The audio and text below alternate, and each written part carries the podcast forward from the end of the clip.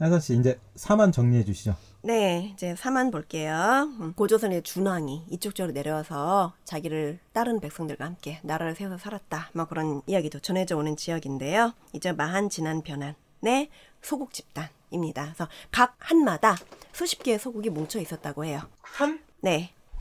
한민족 할 때 한이죠. 아. 네, 한자가 똑같아요. 그래서 이 남부 지방을 이렇게 한이라고 불렀기 때문에 이 한이 우리 한민족을 상징하는 단어가 된 거예요. 한국, 한국인 할 때 한과 똑같습니다. 근데 혜선 씨 유독 네. 한자를 좀 잘 아시는 것 같네요. 아, 제 학부 전공이 중어 중문학이잖아요. 아. 네, 그래서 중국어도 할 수 있고 그래서 한자에 능숙한 부분이 있죠. 네.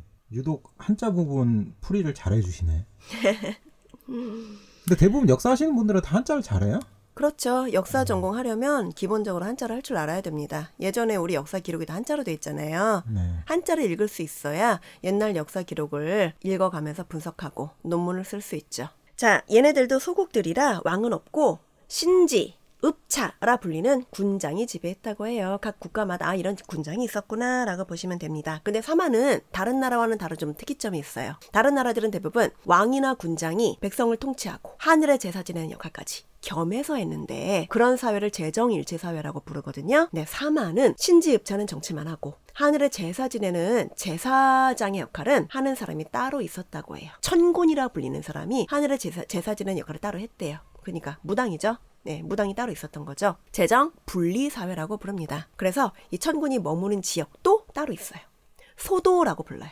소도는 천군의 고유 영역이에요. 천군이 거기에 머물면서 여러 가지 종교 활동을 하는 거죠. 그러면 소도는 천군의 고유 영역이라고 했잖아요. 신지읍차는 소도에 대해서 권한이 있을까요, 없을까요? 없겠죠. 없겠죠. 그래서 그런 역사 기록도 전해주고 있어요. 자, 어떤 도둑이 있다. 이 도둑이 군장의 추격을 받아요. 군장은 도둑을 잡을 책임이 있잖아요. 근데 이 도둑이 안 잡히려고 소도로 쏙 들어가 버렸다. 도망갔다. 그러면 신지읍차가 소도로 들어가서 그 도둑을 잡아서 나올 수 없었다. 라고 기록이 돼 있어요. 소도는 청군의 고유 영역이라 신지읍차가 그곳에 들어가서 자신의 통치력을 행사할 수 없는 거죠. 아니 그러니까 그럴 수는 있는데 네, 그 땅 크기가 크냐 작냐가 중요한 거잖아요. 네. 그런가요? 따- 크냐 작냐가 중요한가요? 아니 그러니까 그- 그런 건 안 나와요. 큰지 작은지는. 그건 나라마다 다 다르기 때문에. 아니 조그마한 땅 네, 신성시하게 네 맘대로 해라 이러면 별 중요하지 않은 거고 만약에 큰 땅을 그렇게 신성시해라고 해갖고 터치할 수 없으면 이건 좀 중대한 뻔수가 되는 거고. 소도의 넓이가 어느 정도였는지는 잘 모르겠어요. 네. 네, 그것까지 뭐 표현돼 있진 않으니까. 네. 근데 땅이 크던 작던 옛날엔 종교의 힘이 강했던 시대이기 때문에 음. 소도가 청군의 고유 영역이다. 그래서 땅이 크던 작던 신지읍차는 그쪽은 통치력을 행사할 수 없다. 이거는 어쩔 수 없는 거죠. 아니 이제 비슷한 이야기 현대에서 들었어요. 어, 지금도 있죠. 네, 아니, 그이 실화거든요. 네, 그 이제 산 밑에 개천 같은 데 가잖아요. 네, 그러면 그 민박집을 지어요. 네, 그럼 민박집만 자기네 집이잖아요. 네, 근데 그 민박집을 이용하지 않고 그 개천이나 산천을 네. 이용하려면 민박집 주인이 가라 그래요. 못 쓰게 해요. 그건 사실 불법이잖아요. 예. 네, 불법인데 그냥 하는 거잖아요. 그 음. 계곡에 평상 까놓고 자릿세 받는 그거랑 똑같은 거잖아요. 음. 그래서 지금 국가가 그거 단속해야 된다는 뉴스 기사 계속 나오잖아요. 계곡을 자기네 것처럼 쓰는 거예요. 네, 그거는 지금 제가 말한 소도와는 맞는 비유가 아니고요. 전혀 다른데 네. 저도 지금 오늘 이상하게 밋밋해서 매운맛 한번 넣어봤어요. 네, 지금도 있다는 얘기 제가 했잖아요. 네. 지금도 비슷한 일이 있습니다. 바로 실제로 발생했던 일이죠. 그 노조가 노조 활동하다가 명동 성당으로 도망가 버리면 경찰이 명동 성당 안으로 들어가서 그 노조 책임자를 붙잡아 나올 수가 없어요. 아 진짜요? 실제 있었던 일이에요. 몇 년 전에 실제 뉴스로 발생했었고 옛날에 우리 민주화 운동 한창 할때 네. 대학생들이 명동 성당으로 도망가는 경우 꽤 많았다고 하거든요. 네. 경찰이 성당 안으로 들어가서 대학생 잡아놓을 수 없대요. 네, 그 성당 신부 들과 협상을 해서 양해를 구하고 신부들이 그 사람 내조에 잡아오는 거지 그냥 맘대로 들어가서 경찰입니다 하고서는 이렇게 사람 잡아갖고 나고 그럴 수 없대요. 그게 다른 성당은 안 그런데. 네, 명동 성당이 유독 그 상징성과 권위가 있죠. 네, 그러니까 그쪽이 종교의 영역이기 때문에 지금 세속 권력이 함부로 할 수 없는 거잖아요. 그거랑 같은 거예요. 이 당시에 소도도 그랬을 것 같아요. 군장이 그 도둑을 잡고 싶으면 아마 천군과 협상을 해야 됐을 거예요. 음, 걔 도둑이니까 내줘라. 우리가 잡아가 된다 하는 식으로. 그래서 사만의 이 재정 분리 이 성격은 다른 나라와는 확실히 차별되는 부분이 있어요. 사만 또 다른 특징을 좀 얘기해 볼게요. 이쪽 쪽은 따뜻한 나- 따뜻한 남부 지방이라 뭐 일찍부터 벼농사를 했다. 그래서 이때부터 우리 한국 사람들은 쌀밥을 주식을 했겠구나 하는 거 좀 유추해 볼 수 있고요. 사만이 거기 전라도 거기예요? 네, 전라도 경상도 이쪽이니까 벼농사를 일찍부터 할 수 있죠. 그쪽 지역은 우리 기- 기후적으로. 우리 경기 전 이야기 했잖아요. 먹, 아, 먹을 거 맛있고 음식 문화의 최고봉 전주 네, 얘기했었죠. 네. 예전에 전주 가서 네. 한정식을 먹는데 막 8천 원짜리 만 원짜리 한정식도 네. 반찬 15 가지 촥 깔아줘서 진짜 눈이 휘둥그레진 적이 있었거든요. 게다가 반찬 하나같이 다 맛있고 네. 전주 한정식은 정말 감동이에요. 서울에 기침 좀 하는 양반들도 다 전주 내려가서 지방간 하겠다고 네, 우리 그런 얘기 했었죠. 네. 네, 음식 문화에 사만이 그, 그 정도로 네, 그쪽 좀, 지역에 예, 있었던 곳이라 옛날부터 아마 네. 물산이 풍요로웠을 거예요. 먹고 살기 좋은 동네네. 네, 그래서 이제 제천 행사도 사마는 5월, 10월 두 번 했어요. 아. 다른 지역은 수학기에 한 번 했는데 얘는 5월에 벼랑새 시작하기 전에 한 번, 10월에 한 번. 물산이 풍요로우니까 두 번 놀 수 있는 여유가 있다는 거죠. 살만하다 이거죠. 그렇죠. 살만하다. 네, 날씨가 따뜻하고 비 많이 오고 그러면 그렇죠. 네. 그리고 또 다른 특징, 변한이 또 특징이 하나 있어요. 변한만의 특산물, 철이 유명했다고 합니다. iron. 아, 네. 얼마나 품질이 좋았는지 주변국인 낙랑과 왜에 수출도 했고 이 변한의 철, 이 철 덩어리 자체를 화폐로 쓰기까지 했대요. 랑, 낙랑은 어디야? 낙랑. 낙랑은 우리 전에 고조선을 때 봤었죠. 고조선 멸망시키고 한나라가 설치한 네 개의 군현 중에 하나. 네, 거기 그 낙랑이 아직 여기 있거든요.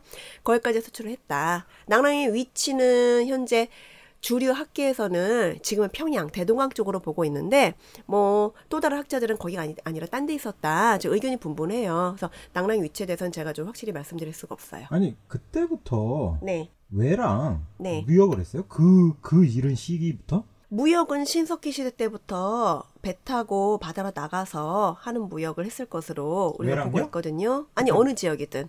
네. 아니 왜는 배를 타고 바다를 건너면 그게 조선 기술이 발달되지 않으면 하기 힘든 거 아니에요? 아니 신석기 시대, 때부터 했다고 말씀드렸잖아요. 네. 신석기 시대 때부터 꽤 먼 지역까지 나갈 수 있는 항해 기술이 있었을 것으로 보여요. 그럼 외는 우리 한반도에서 가까우니까 당연히 왔다 갔다 할 수 있죠. 이때 외 땅에도 보면 사람이 살고 있었을 것이고. 아니 저는 네. 신라 고구려 이때쯤 돼야지 뭐 무역이 활달해지는 줄 알았는데 아니에요. 그 대외 교역은요. 우리의 생각보다 상당히 이른 시기부터 시작이 돼요. 네. 어. 신석기 시대부터 했을 것으로 추정되고 청동기 시대 세계 4대 문명 발생하잖아요. 네. 우리가 흔히 알, 아는 뭐 이집트 문명, 메소포타미아 문명, 네. 이뭐 인도의 인더스 문명 하는 식으로 네. 그때도 그 옆 지역과 교류를 한 흔적이 나타나요. 어 신기하다 이거. 네, 예를 들면 인더스 문명, 인도 지역 있잖아요. 인도 지역에서 메소포타미아 지역에 쓰던 화폐가 발견됐어요. 어. 그건 교류했다는 거잖아요. 근데 인도와 메소포타미아, 메소포타미아 지금 중동이거든요. 이란, 이라크 있는 쪽 가깝지 않거든요. 아니 네. 엄청 멀지. 네, 육로로 걸어가거나 배 타고 바다로 나가거나 둘 중 하나 했을 텐데 꽤 멀어요. 수백 킬로미터 돼요. 근데 화폐가 발견됐다는 건 육로든 수로든 그러니까 우리가 생각했던 것보다 꽤 먼 거리까지 교육을 했다는 아니 거예요. 근데 보통 딱 느끼면 우린 수천 년 산 사람을 깔보는 건 아닌데 좀 굉장히 뭔가 낮은 기술력과 낮은 지식으로 갖고 있다고 생각하는데 그러면 안 돼요. 네. 제가 신석기 제 사람들 꽤 괜찮은 옷 만들어 입었다는 얘기 저번에 했었죠. 야, 네, 그 실과 해? 바늘로 실을 뽑아내는 기술도 있었고 석기 시대 사람들 너무 무시하면 안 됩니다. 아니 저는 딱 다 사람 사는 세상이었어요. 저는 무역하면 어, 한국은 뭐 장보고 때 그리고 그 외국은 그 대항해 시대라는 게임 알아요? 네 알아요. 아 병범 씨, 아 우리 옛날 조상님들 너무 낮게 보고 있어요. 네. 그게 언제적인데? 아니 우, 한국 조상님만 낮게 보는 게 아니고 네, 그러니까 전반적으로. 네. 네. 장보고는 서기 800년대 사람이에요. 지금으로부터 겨우 천 몇백 년 사람. 예, 그러니까 저는 그쯤이야 돼야 이제 멀리 나가겠구나 이렇게 생각을 했는데 음, 아니에요. 그 전부터도. 그러니까 뭐, 콜럼버스가 아메리카 데리고 갈 정도, 그 정도의 먼 거리까지는 아니더라도 수백 킬로미터까지는, 네, 오갈 수 있는 항해 기술이 있었다고 봅니다. 그러니까 돈 앞에서는 그럼요. 수천리 길도 그냥 뚫고 네. 지나가는 거죠. 돈을 벌기 위한 인간의 욕심은 거의 본능에 가깝죠. 예. 네, 목숨 걸고 가잖아요. 근데 그 결국 그 무역길이 네, 역사 기술의 발전을 또 만드는 거고. 그렇죠. 문화의 교류가 이루어지는 거죠. 그럼- 그래서 변환의 철은 주변 지역으로 수출할 정도로 서 품질이 좋았다. 해서 이 변환 땅에 나중에 가야가 세워지잖아요. 가야 역시 철 제품이 유명했죠. 그때 철을 수출했다는 거는 철 가공 기술이 있었다는 걸 의미하는 건가요? 그렇죠. 네. 음, 이 철기 시대잖아요. 당연히 철 가공해서 농기구도 만들고 무기도 만들었다는 얘기 우리 저번 철기 시대 할 때 했잖아요. 아 자주 해 까먹잖아. 옛날 시대 너무 무시하지 마세요. 네. 네, 상당히 정교하게 물건 잘 만들 수 있는 기술이 있었습니다. 아니, 우리 옛날 조상님들 손재주 상당히 뛰어났어요. 시청자 여러분, 이제 철기 시대를 2주 전에 했는데 제가 벌써 까먹었어요. 그러니까 시청자 여러분도 한 번 듣고 땡치지 말고 자주 들으세요. 반복 학습 정말 네, 중요합니다. 중요합니다. 네. 자주 들으세요. 공부의 기본이죠. 네. 네. 3화는 이 정도로 하죠. 아 뭐? 끝났어. 어, 더 없어. 아니, 너무 또 얘기하면 둘의 정도인데 이게 다야. 마무리. 뭐라고? 둘의 어. 그래서 이때부터 우리나라의 전통 노동 풍습인 두레가 있었대요. 그래서 사만에서 벼농사 할 때는 두레를 했다고 합니다. 두레는 조선시대 때도 있었거든요. 그 마을 사람들 전체적으로 힘을 합해서 다 같이 벼농사 짓는 것. 공동 노동 조직. 그러니까 자기 땅이라서 자기 가족이 자기 땅 농사만 짓는 게 아니고 이게 농사가 되게 힘들어요. 그죠. 네, 그래서 자기 땅을 자기네 가족만 농사 짓는다. 너무 힘들어서 이게 효율적으로 진행이 안 되거든요. 그렇죠. 네, 마을 사람들이 전체적으로 힘을 합해서 마을에는 모든 농토를 같이 농사를 짓는 거예요. 음. 네, 다 같이. 그러면 농사 지면서 수다도 떨고 얘기도 하고 노동요 노래도 부르고 중간에 새참 시간에 막걸리도 한잔 하고 그러면서 농사를 지으면 이게 효율이 올라가서 마을 전체 토지 농사가 잘 돼요. 아니, 그때 당시 막걸리는 없었겠죠. 술은 있었죠. 예. 네. 뭔 술이 있었는지는 네, 자료가 없죠. 네, 어떤 술이 있었, 있었는지 모르겠지만, 근데 곡식으로 분명 술을 만들었을 거예요. 아니 술의 네. 역사는 얼마나 됐을까요? 난 술의 역사도 궁금하더라. 술도 세계 4대 문명이 있었던 이집트 문명 뭐 이럴 때부터 있었어요. 아 그렇게 오래됐어요? 네, 이집트 문명 지역에서 고대 술이 발견됐습니다. 아, 다만 그래요? 너무 오래돼서 알코올긴 다 빠져서 지금은 술이 아닌 것 같은 느낌. 네, 그런 느낌의 술이 발견됐어요. 근데 예전에는 여기 알코올이 있어서 술이었다. 학자들이 그렇게 밝혀냈어요. 아 그러면 술도 술의 한, 역사도 상당히 이릅니다. 한 5천 년 된다는 거죠? 그렇죠. 수천 년 충분, 충분히 되죠. 아 내가 조상님들을 너무 얕봤다. 네, 그리고 중국은 기원전에 있었던 일도 역사 기록으로 좀 남아 있거든요. 네. 뭐 옛날 사람들 술 마셨다 술에 관한 기록이 있어요. 뭐 아. 제후들이 다 같이 만나 술 마시면서 뭐 회합 회합을 했다 뭐 이런 얘기들 많아요. 술도 수천 년 됐구나. 네, 술도 기원전부터 있었습니다. 그래서 막걸리는 제 생각에는 이때 있었을 것 같아요. 쌀 가공해서 네 발효시켜서 그렇게 해서 술 만들면 그게 막걸리잖아요. 막걸리 원료가 술이 쌀이니까. 그게 말이야 막걸리야. 방금 좀안 맞았다. 이게 드립이 상황이 안 맞았다. 어, 그래서 곡식으로 술을 만들었을 것이기 때문에 오늘날의 막걸리와 유사한 형태의 술이 이때도 있었을 것 같아요. 네, 그래서 마을 사람들이 이렇게 다 같이 공동으로 노동을 하는 둘에 이때 네. 있었대요. 그래서 조선시대 때까지 내려왔고 최근에도 우리 우리 해방 이후에 계속 농사 지었잖아요. 네. 농촌에는 두레가 계속 남아 있었죠. 진짜 사만에만 있었던 거예요? 일단 사만이 워낙 변호사, 변호사가 발달했으니까 역사 기록으로 이제 두레가 있었다라고 기록으로 남아 있지만 뭐 제 생각에는 일단 농업을 행했던 모든 나라에서는 다 이렇게 협력해서 하지 않았을까요? 아니 왜냐면 기본적으로 지역 단위 그리고 가족주의가 강했던 네. 아까 뭐 우리 지역은 못 들어와 이런 네. 그런 나라들은 다 있었을 것 같아. 일단 뭐 가족 노동을 기반으로 하지만 음. 한 마을 단위로 공동으로 힘을 합해서 농사를 짓는 그런 협력의 성격은 어느 지역에도 있었을 것 같아요. 네, 가족 노동을 기반으로 하겠지만, 네, 그래서 사만 여기까지 보겠습니다. 그래서 우리, 오늘 옥죄동의 사만. 네, 여러 소곡들의 특성 살펴봤는데, 우리 여기서 여러 가지 풍습을 봤잖아요. 민며느리잖아, 조개원 같은. 그리고 저번에 뭐 부여 고구려의 풍습, 뭐 대리사회제 이런 것들, 이 모든 풍습들이 다 한데 어우러져서 조선 말까지 우리 한민족의 풍습으로 내려옵니다. 그래서 우리나라 고대 전통 풍습을 살펴보는 의미에서 이 여러 나라들 한번 알아볼 필요가 있었어요. 그래서 전반적으로 살펴봤습니다. 결혼 결혼 제도에 대해서 관심이 많네. 대부분 말하는 게 민면일이죠, 조계원, 역사. 기록에 다 남아 있으니까 그 결혼제도. 위주로 음. 이야기를 하네. 근데 그 결혼 제도들이 다 조선 말까지 상황에 따라 각 집안의 사정에 따라 적절히 선택돼서 이용이 돼 왔다는 점. 어우러져서 우리, 우리 한민족의 전통이 됐다. 네, 그래서 최근까지 이어져 내려왔다. 이 모든 나라들이 예전에 이제 나중에 합해져서 다 우리 하나의 나라가 되잖아요. 한국이 되잖아요. 한국의 조상님이 되는 나라들이잖아요. 그러니까 이 전통들이 한데 합해져서 어우러지는 거죠. 아 바꿔줘. 지금은 결혼하려면 아니 옛날처럼 나도 그냥 사랑한 여자 있으면 그 집 가서 한 3년 일할게 몸으로. 데릴사위제 부러워요? 아니 2억이 없어 나 지금. 2억이 있어야지 그러게요. 결혼을. 지금은 결혼하려면 일단 집을 사야 되니까 네. 몇 억이 필요하죠. 아 제가 서울 살거든요. 제가 지 네. 네, 제가 2억이 없어서 지금 결혼을 못 하고 있어요. 아, 요즘은 2억으로는 못하죠. 집을 2억으로 살 수 있는 게 아니니까. 아 바꿔줘. 나도 한 3년 일할게.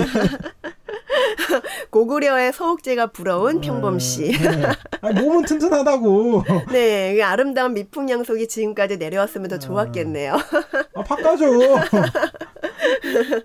그래서 우리 오늘 여기까지 봤고 다음번에는 이제 고구려 백제 신라 삼국시대로 들어가 볼게요. 이제 삼국시대에는 조금 더 얘기할, 얘기할 수 있는 부분 많고 그리고 이쪽도 기록이 많지 않잖아요. 미스터리가 많죠. 네, 재미있는 이야기거리 기대해 보세요. 시청자 여러분, 사실 구석기, 신석기, 청동기, 철기, 그리고 특히나 오늘 사만 살짝 솔직히 말하면 밋밋하죠. 아니 그러니까 이게 약간 매운맛 있어야 하는데 네, 살짝 쫄깃하고 매운맛은 없잖아요. 지금까지 들어주시느라 고생하셨습니다. 다음부터는 네, 혜선 씨가 말씀하신 대로 이제 수많은 미스터리 그리고 수많은 재밌는 사건들이 이제는 많이 기다리고 있습니다. 이제는 재미있을 거 할 때가 왔습니다. 맞나요? 음, 그럼 지금까지는 우리가 재미없는 걸 했다는 거예요? 전 지, 재미- 지금까지도 충분히 재미있는 거리들 많았다고 아, 전, 보는데. 전 재밌었습니다. 네. 네.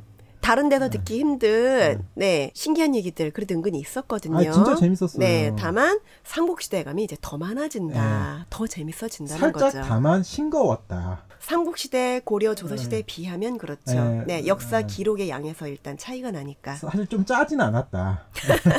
아 맞잖아요. 아 짰어? 음, 평양냉면 같은 건가요? 예, 약간 밋밋한데 맛있었다. 네, 이렇게 평양냉면의 매력이죠. 밋밋하지만 자꾸 생각나는 맛. 네. 저는 재밌다고 할 수밖에 없는 게 네, 재미없다면 옥상에 끌려가요. 혜선 씨한테.